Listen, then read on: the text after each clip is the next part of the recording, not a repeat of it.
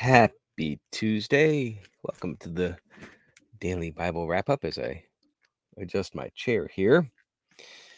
It's Tuesday morning, the 25th of July, and our readings for today that we're going to review are Psalm 89, 9 through 13, Romans 9, 1 through 21, and Hosea 11, 12 through 14.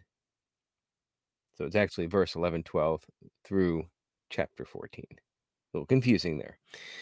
So we start out in Psalm 89, continuing from yesterday. And I'm actually going to read from here.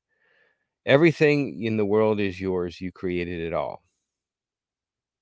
Have you ever considered that those who don't believe such and speak of, say, Mother Nature are themselves saying that an all powerful being is responsible for all that we see around us?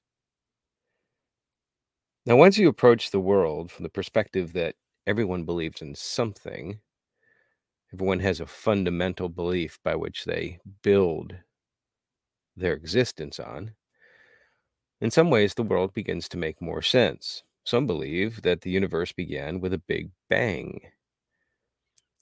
The point is, everything has its beginnings in faith, some sort of faith, down to the point of having faith that our senses adequately perceive what we call the world, and that it's not some projection on our sight and our hearing, some sort of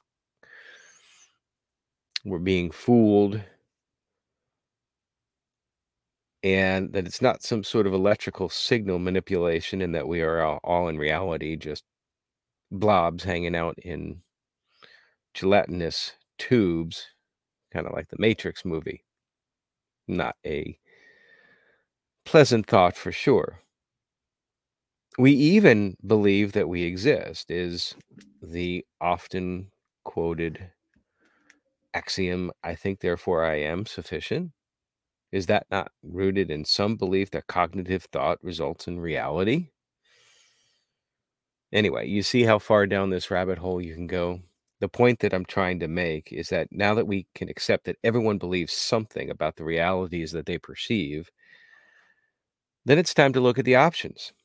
And when I approach now belief in the God of Abraham and the divinity of Jesus, I conclude that of all the possible beliefs that I am aware of to serve as the foundation for my existence, that's the one that makes the most sense spiritually and logically.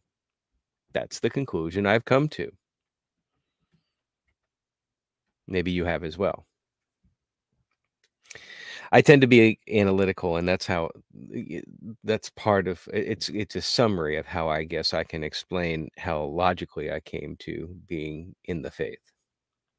New Testament, we are in Romans 9, as noted before. For Paul, Christ is the truth as well. He says, quote, My conscience and the Holy Spirit confirm it. So he came to the same conclusion I did as far as the faith being the foundation for his existence. I have, of course, come to mine, partially based on his writings to help form my conclusion. But his experiences, including direct interaction with Christ, helped to form his. He emphasizes God did not fail in fulfilling his promise to Israel. You don't have to be a child of Abraham to be counted as God's people. You need to be a child of the promise. He illustrates that God calls people for his own purposes, not according to their good or bad works, by showing God chose Jacob as an example before he was born.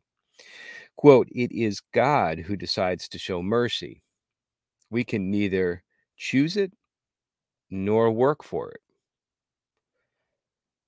In other words, we're not to question God's choices. We're it, it, he is the creator. Should quote, should the thing that was created say to the one that created it, "Why have you made me like this?" No, God made us as we are for his purposes. Rejecting that is rejecting him. Hosea 11, 12 just this one little verse tells us that Israel lies, but Judah is still faithful. But when we go to Hosea 12, it starts out by saying that the Lord is bringing charges against Judah. I have challenges in Hosea understanding when Hosea speaks of Judah and Israel, where the separation is, because the rest of Hosea 12 is again all about how the people of Israel will be sentenced to death for their sins. And then moving on in 13, Ephraim sins and in response continued to sin. So it seems like Hosea is going to focus now on Ephraim, but then, as before, the narrative pivots back to Israel in verse 9, although not totally, because in verse 16, for example, the people of Samaria must bear the consequences of their guilt. I guess the overall theme is basically you sinned, you're guilty, the Lord drew the line. We don't know where the line is. We shouldn't approach it. I talked about that before. But that line has been crossed for all.